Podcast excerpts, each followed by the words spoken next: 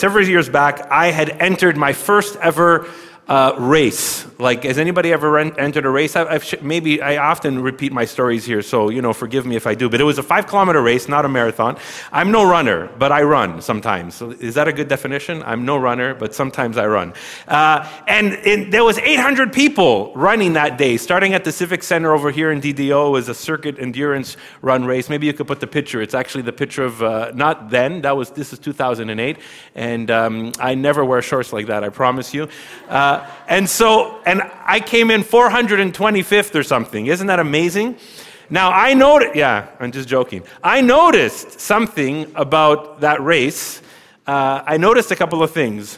One is, I ran faster in that race than I normally run. I didn't get discouraged as quickly as I would have if I was alone. And I had people at the finish line cheering me on. Big difference than when you run by yourself. So I went faster than I normally did, didn't get as discouraged, and I had people at the end cheering me on. It's way better to run together than to run alone. Isn't that true? It's way better to, and I have some friends that work out with other friends, and uh, they seem like more motivated than me for some reason because they're working out together rather than alone. There's this passage that I want to jump into today. It's Hebrews chapter 12, and it's this, it gives us this metaphor of, of how the, the, the, New Testament describes the life of a follower of Jesus. And we can also apply it to life, but it's particularly leaning into what it means to follow Jesus. And the metaphor is, is one running a race. Hebrews chapter 12, verse 2, the, the writer actually calls us into this in this middle of or towards the end of this letter. And he says, Let us run the race marked out for us. He's, he's writing to a group of Christians uh, in the first century that needed to understand understand that what they were doing as they put their faith in Jesus and walked day to day, living out this faith and, and, and being a Christ follower in their world, was similar to running a race um, with other people. And so here's this call from Hebrews chapter 12, verse 1 let us run the race marked out for us. Again, this incredible metaphor we can find in other parts of the New, Testament of what it means to follow Jesus. This call to be on journey while we keep our eyes fixed on Jesus, but we move forward together. And I love it because the metaphor helps us understand we are not alone. Let us run this race, right? Not let you run this race by yourself. Let us run this race. And this race of what it means to follow Jesus and, and live this life and discern from day to day and, and wrestle with what it means to follow Christ in my workplace and as an employer or as an employee or in my relationships or my marriage or my friendships or in my neighborhood. It, it includes a lot of what we've talked about the last few weeks because the last few weeks we've been in this series called The Well which we've been talking about what it means to live out of a deeper source. We don't want to live out of a shallow source. We want to live out of a deeper source. This idea of an ancient well where we draw water from. When we make decisions, when we respond to opportunities, when we actually spend time praying or utter prayers, when we walk through struggles or hit obstacles, we need a deeper source for all of this. Otherwise, we're grasping at something shallow, straws. And this well we've developed over the last few weeks included things like the practice of silence, engaging scripture. Last week we talked about listening to the voice of the Holy Spirit in our lives because He's the designer that collaborates, puts all these pieces together. But what I think what you and I are tempted with when we think about this well is that it's like a private well.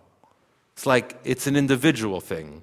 I'm doing this by myself. And sometimes we can get tempted because even the practices we've shared together, this five plus 10 plus five, like five minutes of silence, 10 minutes of scripture, five minutes listening to the Holy Spirit, it's just a, a way to help us get started. We can dig much deeper into that. But sometimes we can think we're doing that alone because, in essence, I mean, when I spend five minutes alone, that actually is easier to spend five minutes alone than spend five minutes in silence with you. I mean, we've practiced it, but you know what I mean? Like when, so sometimes we're tempted to say, well, this is an individual thing. This is a solo project. This is a, uh, you know, a journey I'm going to do by myself. And yet, God has designed a deeper source for us that we are all a part of. And it's called the church. And for the sake of words, because I love words, and we've used silence and we've used scripture and we've used spirit. What word are we going to use today? You know that song? Oh, when the. Yeah, you got it. When the saints come marching in. I'm not going to sing it for you. But that, that, that's a word often used for the church, you know. Uh, I know that none of us here live that out perfectly, but I want to just get that image in our mind that there's this deeper source available for us that we're all a part of called the church, or the fact that we are part of a community of saints, not because we're perfect, but because Jesus has done something for us on the cross and has enabled us to be part of God's incredible family. But the issue for some Christians, Especially those of us, those of us in Protestant and evangelical traditions, is this. Because we have this high view of Scripture, which is so vital that we have this high view of Scripture, often from the reformers in the 15th century, they coined this phrase, sola scriptura, only Scripture, which is probably better to be said primarily, the primacy of Scripture. But because we often have this view of Scripture that is high, it can often result in a low view of the church. Or a, this strong view of Scripture sometimes results in a weak view of the church. So, a high, what's called maybe bibliology, the study of Scripture, be, often can become a low ecclesiology, study of the church. And I think that happens because, for, for good reasons, we lift the scriptures in high regard as God's authoritative word to us. And then sometimes what we do is we almost put the scripture against the church in terms of what it means to follow God and also have the church as a deep source for us. And I'll get into that a little bit. This could be a whole another talk, but today I want us to get this into our hearts and our minds. The church is actually a deep source available to us and I don't mean the building, but the concept of the church, God's very, God's family, the body of Christ is there. And there's a whole bunch of texts we could go to understand this, but I want to just choose this one that we started with in Hebrews chapter 12 that is so vital. We're called to run this race, but before we, we even get to that point, here's what the writer says. Therefore, and we're going to jump, we're going to use the therefore in a second to go back to chapter 11. Therefore, since we're surrounded by such a, what does it say? A great cloud of witnesses. Let us throw off everything that hinders and the sin that so easily entangles, and let us run with perseverance the race marked out for us, fixing our eyes on Jesus, the pioneer and perfecter of our faith. That first line, the first verse, since we are surrounded by such a great cloud of witnesses. I love this because as this writer says, let us run this race, he starts off, they start off helping us understand what he just talks about in chapter 11 that we're surrounded by, we're part of a body, we're part of a group, we're part of God's family, we're surrounded by this cloud of witnesses. And if, if you had some time, we can go back and read chapter 11. It's 40 verses, so we're not going to read it right now. But chapter 11 is this list of people from centuries past who put their faith in God, who by their faith trusted God and acted and lived and pursued and experienced God. People like Abraham and Joseph and Moses and Noah and Rahab and other people like that. Some were known, some were less known, some weren't even known. We're going to see this. They weren't even mentioned. We don't even know their names. But they're all part of this body, this, this cloud of witnesses together this history of God's people. And individually, as their names are mentioned or their stories are mentioned, it describes how they put their faith in action. And there's something about what's the, the, the collection of that that is for us, that is, is a deep well for us. It's important for us. What we saw their faith resulted in, and the fact that they're all brought together like this cloud of witnesses. And what chapter 11 does, if you get a chance to read it, but we can even just imagine this list being shared of all these people, all these names who have put their faith in God and walked forward in this way, it really gives us this incredible view. Have you ever been, have you ever kind of climbed a mountain and saw the view from one of the peaks? So last summer, uh, my wife and my son, we went out down to, to Mont Saint Hilaire and we drove into the eastern townships and uh, we, were, uh, we were just kind of getting there. And, and, you know, you're, you're on the highway, you're going through the town, and then you park and you, you walk up and you don't see the landscape when you're driving as much. And then we only got up to this lookout that was about like 380 meters or something. And all of a sudden, you look out and you see the landscape You see the other smaller mountains. You see the river that cuts through, uh, you know, that cuts through the region. You see the farmland and the small bodies of water. And all of a sudden, from this, this view, you're looking out, you're like, oh, this is what this whole region looks like.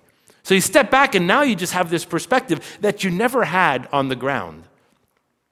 And that's kind of what's happening with this list.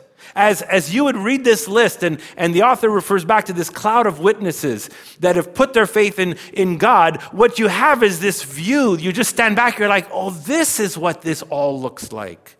This view of people who've gone before us, who collectively make up this landscape of faith, God's people. And, and here's the reason why, and I wrote it on the screen. To help us move forward, we need a view of what's come before us and what we're a part of. So often we want to move forward, we want to take, take steps forward, we want to live a life even following Christ and, and live a life that, that, that grows in Him and, and risks for Him. But often what we really what we need to help us move forward is actually this view of what's behind us and what we're a part of. And it just opens up our minds and our hearts and our eyes to what's possible. This cloud of witnesses is so valuable. It's more than just stories. It's more than just saying, you know, Abraham left his home uh, region to follow the voice of God. It's more than just reading that, you know, Joseph went through this difficult time and then was used in, uh, you know, by God in that era as Egypt was ruling. It's more than just reading about these stories. It's a body of wisdom. It's a body of hope. It's a body of encouragement. It's a body of, of life and of truth. And I love the, the value that we see here. Chapter 11, verse 16 says this incredible line uh, when we read it. It says, God is not ashamed to, to be called their God. So as this list is going on, all these people, the writer says, God was not ashamed to be called their God. For he was, he has been preparing a city for them. He's looking towards the future. But I love that first line. God's not ashamed to be called their God. N.T. Wright says it this way God's not ashamed to be associated with this strange, nomadic little family, to be seen in their company and known as their God. God says that about us too. Like, who are we? We're like just a bunch of ordinary people in Montreal, and God's not ashamed to be called our God. God's not ashamed to be associated with us. Now, some of the things we do or the messes we get into or the detours we take, we're like, I don't know if God wants to be part of that. But isn't there something beautiful about that? The value of what it means to be part of this body, to be part of God's people. God's not ashamed to be associated with us. There's a value here, and it's that God's people are this deeper source that's available to us. And when we read Hebrews 11 and 12, their life and their stories, they become a springboard for running this race. They become a springboard for us. We look back and we see what's, what's behind us and we see what's around us so we can make steps forward, moving forward, running this race. And what gives me a sense of this is this one little word in here. How is this a deeper source? How is this a well for us to draw from? And it's the word witness. Because the writer says it's a cloud of witnesses a cloud of witnesses. That's what, what the writer calls these, the, the body of these people this group of people. Because i don't know what you, you know about witness but to bear witness right if i if i'm bearing witness to something it means that you're able to draw from my testimony right? So if i'm telling you know steve something and i'm giving him a witness of something i'm kind of showing him something all of a sudden he has something to take from me. He can take my words he can take my story he can take my testimony and he's drawing from it he can actually share it. So when when somebody bears witness to somebody else people are able to draw from that testimony. They're able to learn from you you. They're able to discern from you. They're able to be inspired by you, to be challenged by you. When you bear witness, you have something to offer people. When you bear witness to someone, you're offering them something, and they have something that they can grab from you. And so the author calls this body of people, God's people over time, a cloud of witnesses, people that have something to offer us. Their life and their stories and their faith and their risk and their actions are something to offer us. It's amazing, even in our world. We are, and we at Westside like to do this. I, I view it this way that the church is a prophetic witness to the world. The world might not always want to listen to the church, But the church should be a prophetic witness to the world. When we pursue God's love and God's justice and God's righteousness and God's ways, all of a sudden we, bec- we become a prophetic voice to the world. The world has an opportunity to look and say, oh, maybe this is the way things are meant to be. So when we reconcile and we when we forgive, when we confess, when we work out love with each other and the world sees that, maybe they're looking and saying, "Oh, this is what this looks like." Cuz to be a witness means that we become like a compass. A compass so others around us have some direction. Man, there's been such there's there's been some seasons in the church that haven't been great, but then there's been seasons in the church in history where they have been such an incredible compass for the surrounding world around them, where the world actually started to realize maybe we have gone too far. Maybe we have treated people poorly. Maybe we have not viewed people in God's image. And the, this, to be a witness is to be a compass for the world around them, around us. And so we have this cloud of witnesses. I love this phrase since we have this cloud of witnesses. And I want us to just unpack this for a second. And here's kind of part, partly what it means. These people that, that, that the writer lists in, in chapter 11, that we get, we understand from, they actually bore witness to God. God notices them. They had something, their lives is something that God looked upon and said, Oh, I'm seeing what you're doing. And we see it in verse, verse 2 and verse 39 uh, we get this word that God commended them for their faith. And in verse 39, it's the same thing. These people, putting them all together in the same basket, were commended for their faith. That word commend is, is really interesting because part of the root of that word is the root martyr, is the, is the word martyr. And actually, the word martyr is the real word for witness. We use the word witness when it's translated in our New Testament, but the word witness is actually the word martyr. The reason is because witnesses of the gospel of Jesus Christ in the first century often got killed because of their faith. And so we often see the word martyr as a way of like something as persecution, but the word martyr is the word witness. And inside this word commend, part of the root reflects the root for witness. They were commended for their faith. They were approved of for their faith. They were known or they were famous for their faith, for their lives. And God took notice of them. Text says it. God commended them for their faith. He noticed them, so their lives bore witness to God. God noticed what they were doing, and that no one took that lightly. In fact, verse 38 says the world was not worthy of them. The world was not worthy of these people. We already read, God was not ashamed to be called their God. Man, these people bore witness to God. That's incredible. this other piece of it is important. They bear witness to us. That's what it means that they're a cloud of witnesses. They bear witness to us. They are offering us something, and we can draw from them. This is a deep source, a deep well we can draw from. Their story their faith speaks to us, and we learn about God, and we learn about faith, and we learn about perseverance. We learn it through Abel's offering, right from Genesis, where he sacrifices his offering and gives that to God. We hear about it in Noah's risk, where he risks his life and his family to listen to this word from God. We hear it in, in, in Abraham's obedience, where he leaves his region and, and goes to another region and starts following this prompting from this, this voice he never heard from before. It seemed crazy, but his obedience moved him forward, and God used him to be a blessing to nations. We read it, we, we see that, that it, in Joseph's resilience, he was sold into slavery, he was put into prison, and yet over time, God used him in such an incredible way. We see it in his resilience, we see it in Moses' courage, we see it in Rahab's hospitality, this lady who lives at the edge of where the Israelites were going to go into this place, and they had nobody, nobody, nobody to help them. And then this lady, Rahab, says, You can hide out here. Her hospitality gets mentioned as a hero of faith in, in Hebrews 11. Her action, her step.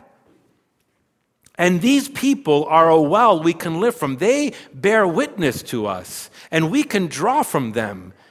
And this is so important to understand, and, and why I mentioned before that sometimes we miss this because the, the scriptures is so important for us. We, we, we, um, we keep it in high regard. But I want you to recognize this that these names, these stories, their very witness, their very testimony, their lives are not just written word.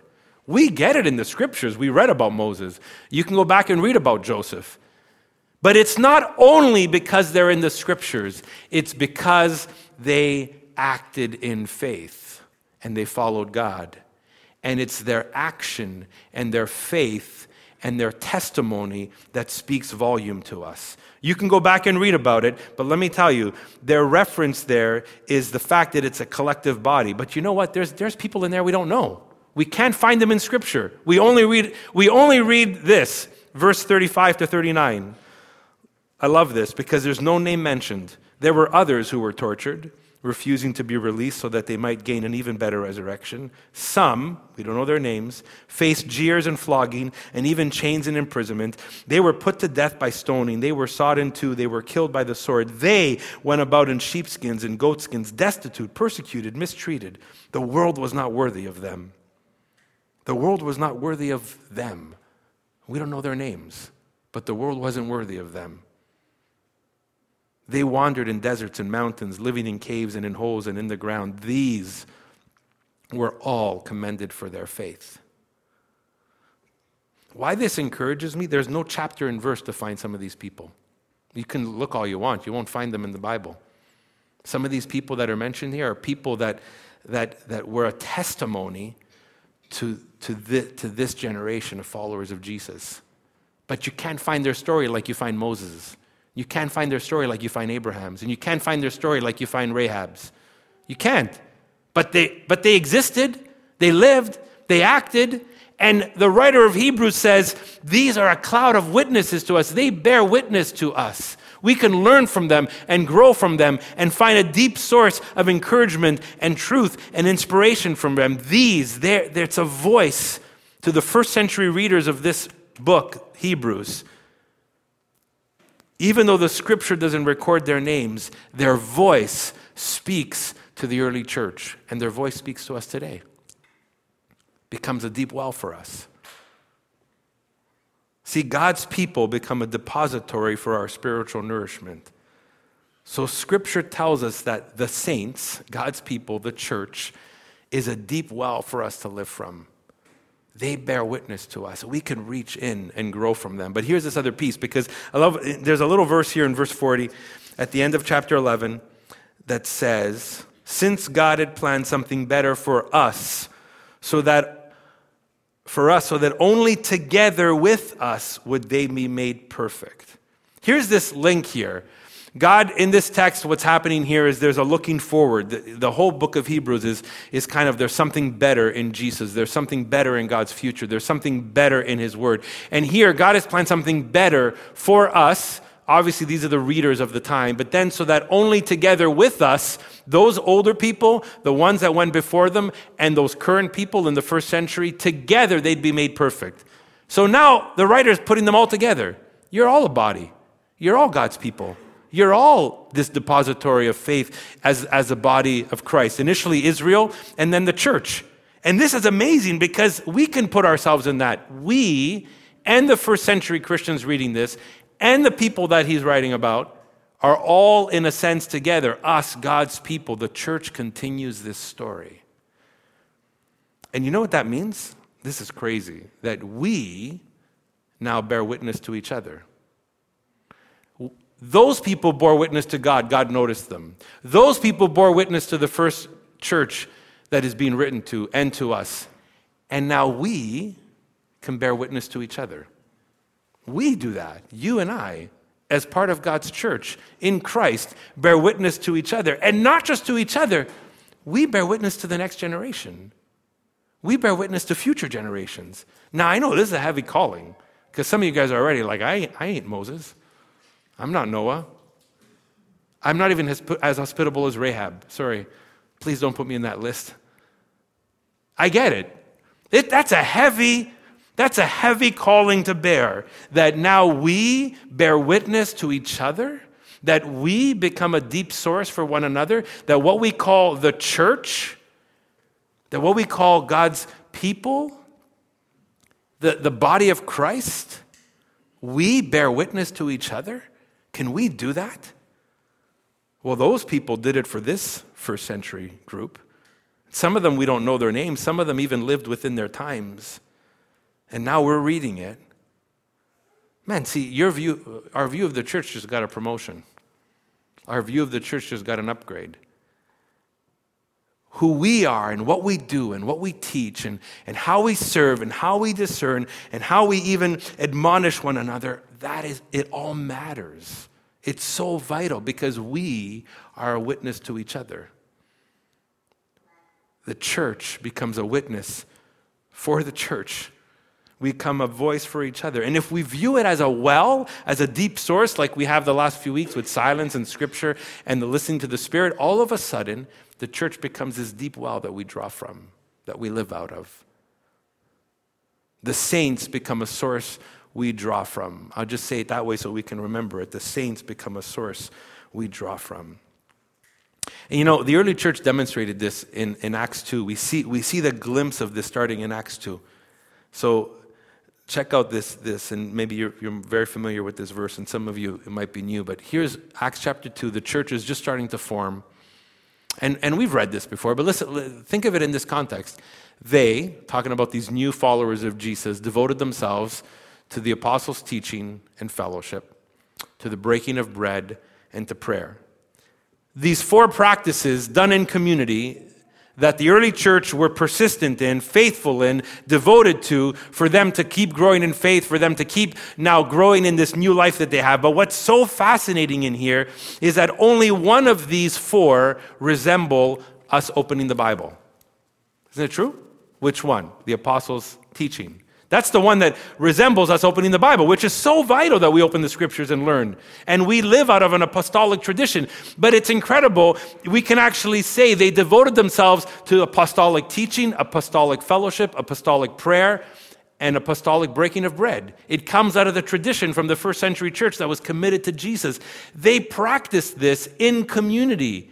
And so, yes, apostles' teaching is so vital. But isn't it amazing that the first church learned how to grow in their faith and live this new life out of fellowship and prayer and breaking of bread? When we share communion together, we break bread. And now partner that with the, with the apostles' teaching. And you have this full bodied way of what it means to, to drink out of a deep well I'm always fascinated. Acts chapter 6, you know, the apostles are, are, are getting, like, they're tired. There's Hebraic and Greek widows that they're serving, and they come to the end of their rope. They're like, I don't know what to do. We don't know. This is crazy. We, have no, we, we can't organize this anymore. We don't have any more time. There's too many people here. So it tells us that they stop and say, hey, what can we do? So they, they pray about it, they think about it, they choose, uh, they choose seven people, they say, full of the Holy Spirit, you guys take this task. The apostles will pray and read the word. I, I read that passage a few times. There's no place where they said, Luke chapter 3, verse 4 told us to do this. No, they stopped, they paused, they prayed, they discerned. Out of the apostolic tradition, they realized this is our calling. Let's pray and discern. Where's the Spirit leading us? Let's go in this way. I'm not saying that, that we shouldn't go look in chapter for verse. We should at times, but I, I think there's something to be said there of how they viewed what God was doing among them as a deep well of resource. And then they moved forward. Who gives, who gives you confidence to read the scriptures? Who gives you confidence or informed us that they were authoritative? And who qualified these scriptures for us? I didn't. Thank goodness I didn't. I'm so glad I was not on that like committee of the council. But you know what? The church actually did that before anybody ever read a Bible, well, first of all, nobody ever read a Bible until the printing press in their hands. That's only the 15, 1600s. But nobody ever even, even understood what a, the Bible in 66 books, Old Testament, New Testament put together, was until the fourth century. What does that mean? That, that, that, that the heart of apostolic teaching and truth and vision what already existed before we ever had these books bounded together. And it's because the church lived in that tradition and grew out of that tradition and, and continued that tradition that they said, yes, Paul's, we can affirm Paul's writings. The, these, these should be around. Peter's writings, these should be in. God's revelation to John on that island of Patmos, the book of Revelation. This, this, is part of, this is part of God's movement from the beginning of the church. And all of us, and all of it's all together. So who's given us this? Of course, the Holy Spirit's given us this confidence. But you know what? The church, God's work in the church and through the church, paved the way for us to even read the scriptures. Isn't that amazing? What would you have done in 223 BC without a New Testament in your hand? You couldn't go to it. It would have been read in your community group or your home, maybe one of Paul's letters or Matthew's gospel. The church affirmed Paul's letters and Peter's, and their creeds and hymns and prayers and teaching called the Didache. They became the source that helped them canonize the Bible that we read today. And they also did what Hebrews 12 says later on they fixed their eyes on Jesus, the author and finisher of their faith.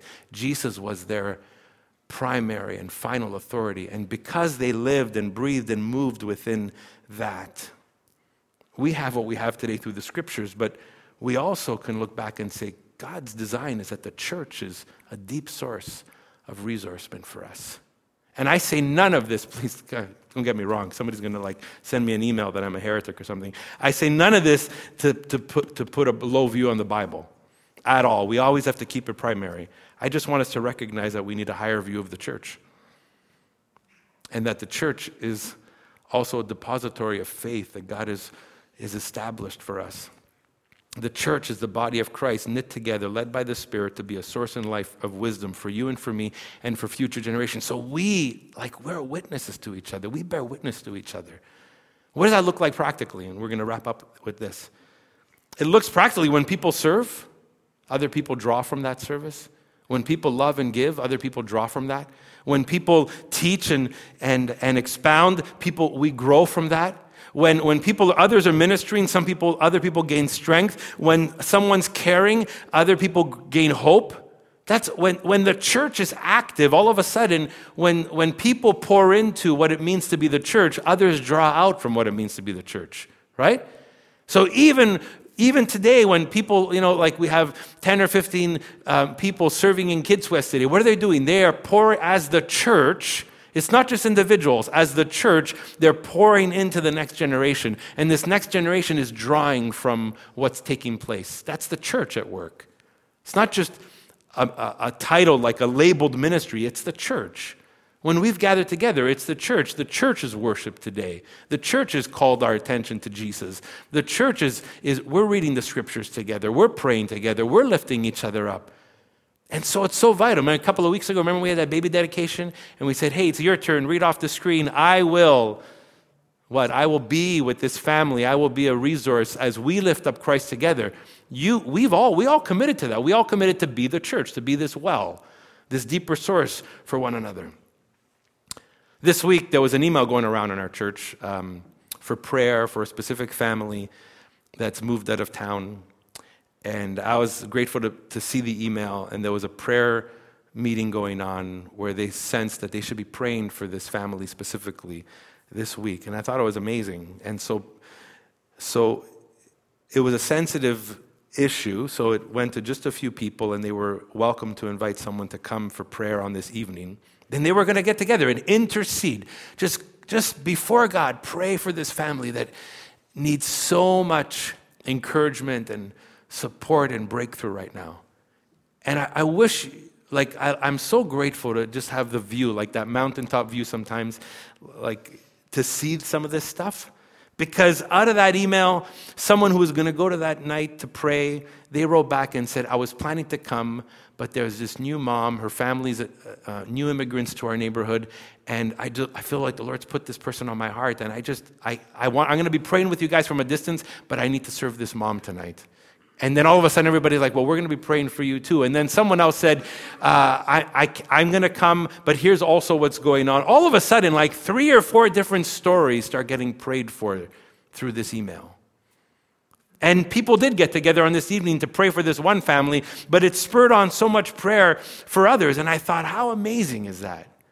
That's what it means to draw from this deep well called the church.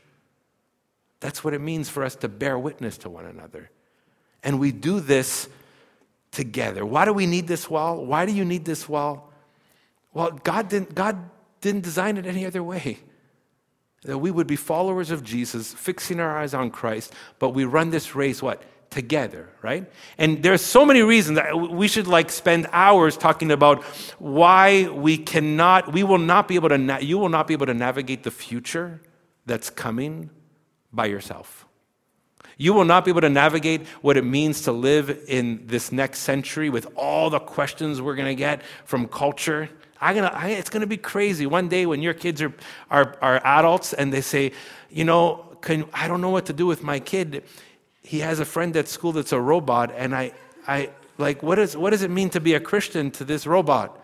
I don't know. It's going to be a fun question to answer because Jesus is real and he's going to be real then. But we have some, we're going to have some serious questions to answer. And you know what? We won't be able to do it alone. We're going to need to be the church together, right? The church, and the church has weathered these storms. Remember in history when everyone thought the world was flat? And then somebody discovered it was round, and the church thought, oh my goodness, what's going to happen? The church worked, worked together and grew, and the Spirit led them, and they were able to continue to be a witness to the world in the middle of that seismic shift in culture. There's going to be some other seismic shifts. We're going to be the church together discerning because we fix our eyes on Jesus, the Holy Spirit leads us, and we're a body together. Amen? So I'm, I'm both kind of like, oh, what's that going to be like? And I'm also excited because God's given us everything we need to get through that and to move forward in that. So I'll end with this, with, with the game. Don't worry, we won't play it. But I was at a men's event here about a year ago at, at our church, and uh, a guest came, and uh, he brought a game and uh, I, I, forgot it. I left it in my office. I should have brought it. Anyways, it's, it's, a, it's an interesting game. It's called Magic Maze. So um, as, as he puts the, thanks, Beth, as he puts, um, sets up the game, if you're people who like to play games, this is what automatically went to my brain. I'm like, okay, tell me how to play this because I want to win. That was like, right? And you don't want to play Monopoly with me. I'm vicious. I just want to destroy everybody. And just, anyways. But isn't it true when you play a game, you want to win, right? You're like, I'm in it to win. I don't care about everybody else. This is not real life. We can just destroy each other around the table, right?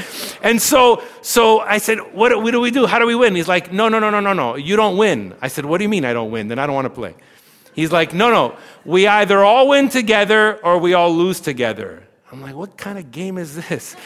But so that's what happens is, is we, we, we stood around a table we all got a card and that card gave us the way we had to move. Like i was able to move left and so, and so was able to move up and another person had a certain kind of power to switch you know places on the board and, and that was the only move we had. We had to work together we win or lost. We either like expanded this board and we got out of this mall because if we didn't, we'd be trapped. And that's the game. You can check it out online later. But here was the beautiful thing. I realized that this is the heart of what it means to be a follower of Jesus. We run this race together, right? It's not competition, it's collaboration. Let us run the race. Let us run the race, keeping our eyes on Jesus, who's, who's ahead of us, who's above us, who's our head. Let us run the race. It's not your race, it's not my race, it's our race. We're in it together. We follow Christ together. We move forward together. Amen? That's the heart of this. And the church, us together, is also a deep well, a deep source for us to live out of. I'm going to pray. And as I pray, I want to remind you of the practices we said the last few weeks. Five minutes of silence. We said every day, what if, what if this became a ritual, a rhythm in our lives? Five minutes of silence, 10 minutes of scripture, five minutes of listening to the Spirit. But we recognize we're not doing it alone. We add the church. Now, I can't give you how many minutes that'll take, but it means it's our posture. It's we're surrendered to one another. We're surrendered to the body of Christ. We submit to the body of Christ. There's faithful engagement with the body of Christ. There's giving and there receiving, there's receiving because we are running this race together. So, my encouragement to you is as you think about this, see, the first three, you could take that and say, I'm going to grow so much this year. But when you add the church, you say, No, we're running this race together. We're going to grow so much this year. We're going to lean on each other. We're going to commit to what it means to be God's people together because that is the way God has designed it. In fact, it would be sin if we didn't. It would be sin if we did not include what it means to be the body of Christ in our spiritual practices and our spiritual life. But it's only for our benefit. It's so much better together. Let's stand and pray.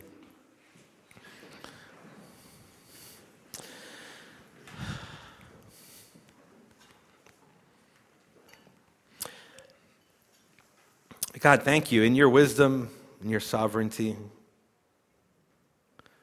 through the work of your Son Jesus, your Holy Spirit. You have designed and created the way that we are meant to live in our faith, in life, towards what you're preparing for us into the future. God, we're grateful for this, this, cloud, this cloud of witnesses. We're grateful because uh, you have given, in a sense, them to us. They bear witness to us. We can draw from them. And God, we, we also, right now in this moment, surrender or resurrender to your invitation that we would become part of that cloud of witnesses. God, we don't say that in any way because we think we're doing something as awesome as some of those people. We know in many ways our faith needs to keep growing. And I, God, I say that first for me. I don't feel like someone who is who the world's not worthy of. And yet somehow, God, you, when you see us, even in our imperfection, as we surrender to Jesus and follow Christ, and the work of your Spirit in us, you've included us in this cloud of witnesses. We want to be people who bear witness to one another. And we want to be people who bear witness to future generations. So, God, help us, empower us to have that posture, that surrender, that submission, that belief that we learn and grow from the church as well. And we are the church that bears witness to each other and to those around us.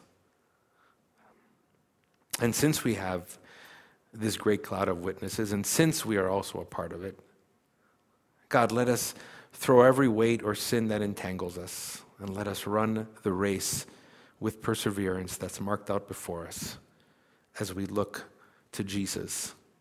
Keep our eyes on Him, the author and finisher of our faith.